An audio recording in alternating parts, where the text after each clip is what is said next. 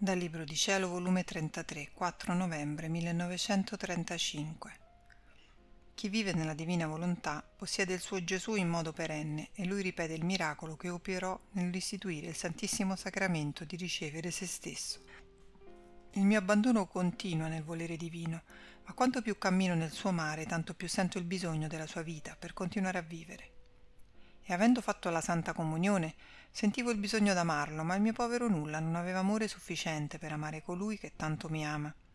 Era così scarso il mio amore che sentivo vergogna innanzi all'amore di Gesù, che ne aveva tanto che non si veggono i confini.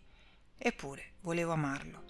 Ed il mio amato Gesù, facendomi coraggio, mi ha detto Figlia mia benedetta, non ti abbattere, per chi vive nella mia volontà il nulla lo tiene nel tutto, e volendomi amare mi ama col mio stesso amore io trovo in lui il mio amore potente, sapiente, attraente, immenso, in modo che questo nulla della creatura mi prende da tutti i lati ed io mi sento legato dal suo amore, che è il mio stesso amore, in modo che non posso sfuggirla, ed ora mi ferisce, ora mi freccia, fino a farmi venir meno, e sento il bisogno di riposarmi nelle braccia del suo amore. Ma questo non è tutto. Chi vive nella mia volontà possiede il suo Gesù in modo perenne, perché essa ha virtù di formare, crescere ed alimentare la mia vita nella creatura e ricevendomi nel sacramento io trovo un altro Gesù, cioè me stesso, che mi ama, mi adora, mi ringrazia e mi ripara. Posso dire che ripeto il gran miracolo che feci nell'istituire il sacramento dell'Eucarestia, quando comunicai me stesso, cioè il tuo Gesù, ricevette Gesù. Era l'onore più grande, la soddisfazione più completa, il contraccambio dell'eroismo del mio amore ricevere me stesso. Nulla mi mancava di tutto ciò che mi era dovuto nella mia vita sacramentale un dio pareggiava lo stesso dio. Potevo dire che ciò che io davo mi si ridava.